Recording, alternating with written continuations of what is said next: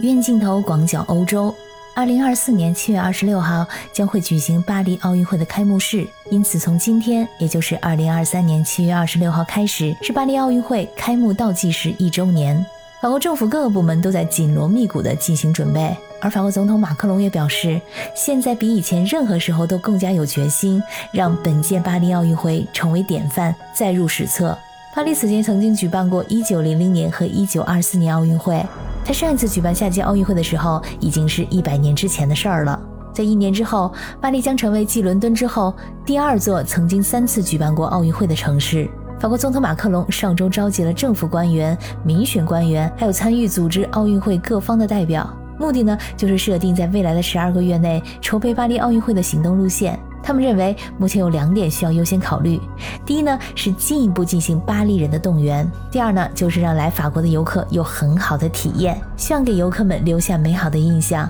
所以，政府特别关注公共交通安全、医疗还有餐饮的服务质量。巴黎市政府最新一项研究估计，明年奥运会期间呢，将会有一百二十多万人到访巴黎。为了进一步确保奥运会开幕式的顺利进行，在今年的七月十七号，巴黎的塞纳河上进行了水上开幕式的小型彩排。这个开幕式呢，有五十七艘船参加，相当于开幕式的一半。有三十九艘体育代表团的船只，还有十八艘专业船只提供救援、电视转播和消防救援等服务。在七月二十五号，巴黎奥组委正式揭晓了这次奥运会和残奥会的火炬设计。奥运会的火炬传递是展示全球和平和团结的象征。火炬从起点传递到终点，穿越不同国家和地区，代表着全世界各国团结一致、超越国界的和平精神。自从1936年第一次现代奥运会火炬传递以来，这个传统一直延续到现在，成为奥运会的标志性仪式之一。这个火炬传递是奥运会之前最引人注目的预热活动之一，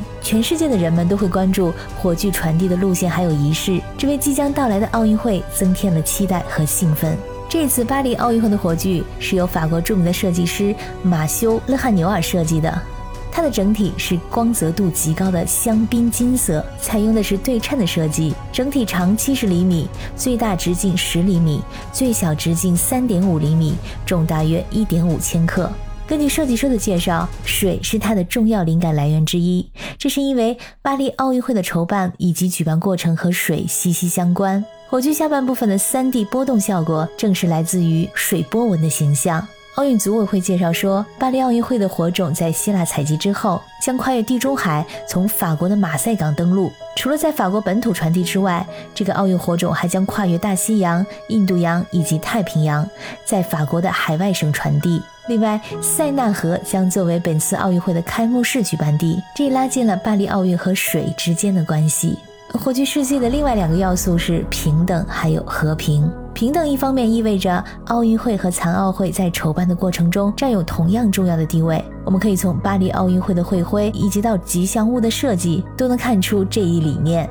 除此之外，平等还象征着性别上面的平等，因为巴黎奥运会将会成为历史上首次男女参赛运动员数完全相同的一届奥运会。为了进一步减少筹办的支出，巴黎奥运会的火炬也将会循环利用。制造商总共将生产两千支火炬，这两千支火炬将会供一万多名奥运会和残奥会的火炬手来使用。在七月二十五号上午，奥组委公布了这个火炬设计。在几个小时之后，这火炬就在一艘塞纳河的船上，在众多运动员和嘉宾的见证下和公众见面了。而以这个仪式标志着二零二四年巴黎奥运会倒计时一周年开启。在二零二四年巴黎奥运会的开幕式上，这艘船还将作为法国代表团的入场船再次登场。这个火炬首先是由巴黎二零二四年奥组委的主席托尼·埃斯坦盖展示于众，之后他将这个火炬交到了特殊嘉宾，也是奥运八枚金牌的得主尤塞恩·博尔特的手上。而未来，这款火炬将会经由上万名火炬手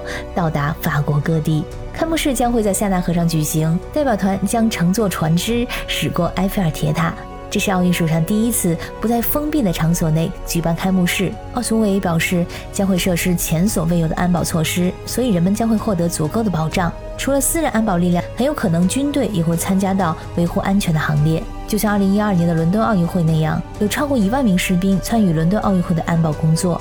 而国际奥委会主席巴赫是这样表示的。现在光想想巴黎奥运会的开幕式，就已经让他起鸡皮疙瘩了。运动员将乘坐这样的船，在无数观众的欢迎下入场。对于运动员和我们大家而言，这都是独一无二、激动人心的经历。巴黎奥运会预期的总赞助额为十一亿欧元，大概是八十八亿元人民币，并计划到二零二三年底获得百分之九十二的赞助商预算。和 LVMH 签约是巴黎奥运会在赞助领域的最后一块拼图。几个月来，LVMH 集团一直在和巴黎奥组委进行谈判，这已经成为公开的秘密。在七月二十四号，LVMH 集团正式宣布了它将要成为巴黎奥运会赞助商的消息。这个集团捐赠了一点五亿欧元，约合十二亿元人民币。从赞助规模来看，LVMH 集团将会是巴黎奥运会史上最大规模的赞助商。感谢收听本期《医院镜头》，我是可可鱼，我们下期再见。